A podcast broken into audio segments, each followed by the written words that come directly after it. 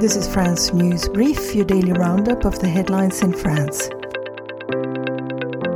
It's Friday, February 23rd. Farmers are staging a slowdown on a motorway near Paris this Friday.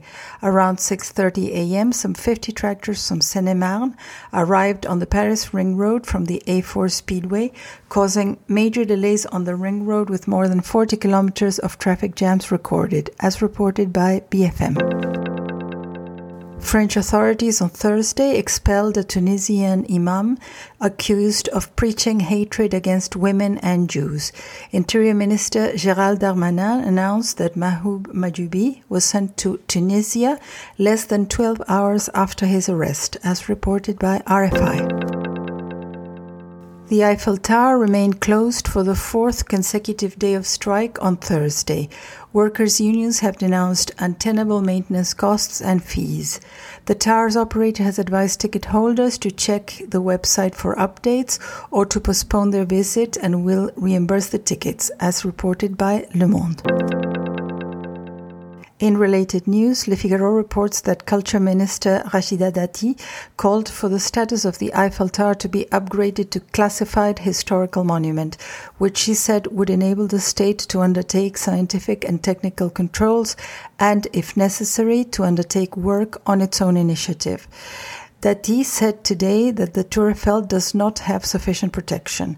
In turn, the city of Paris said to France Info that the monument is in very good condition and that the Eiffel Tower is under constant renovation, according to the report. The French government has published a roadmap to address a growing shortage of medicines. It provides doctors and pharmacists with tools to prescribe alternatives and urges the use of fewer antibiotics. Part of the plan is to have 25 strategic medications produced in France, which depends heavily on products and molecules produced outside of the country and uh, outside of Europe, as reported by RFI. French Finance Minister Bruno Le Maire proposed on Friday the creation of a European savings product with willing EU states to mobilize private capital for growth. Le Maire proposed the launch of a product as early as 2024, the characteristics and yield of which will be defined by participating countries.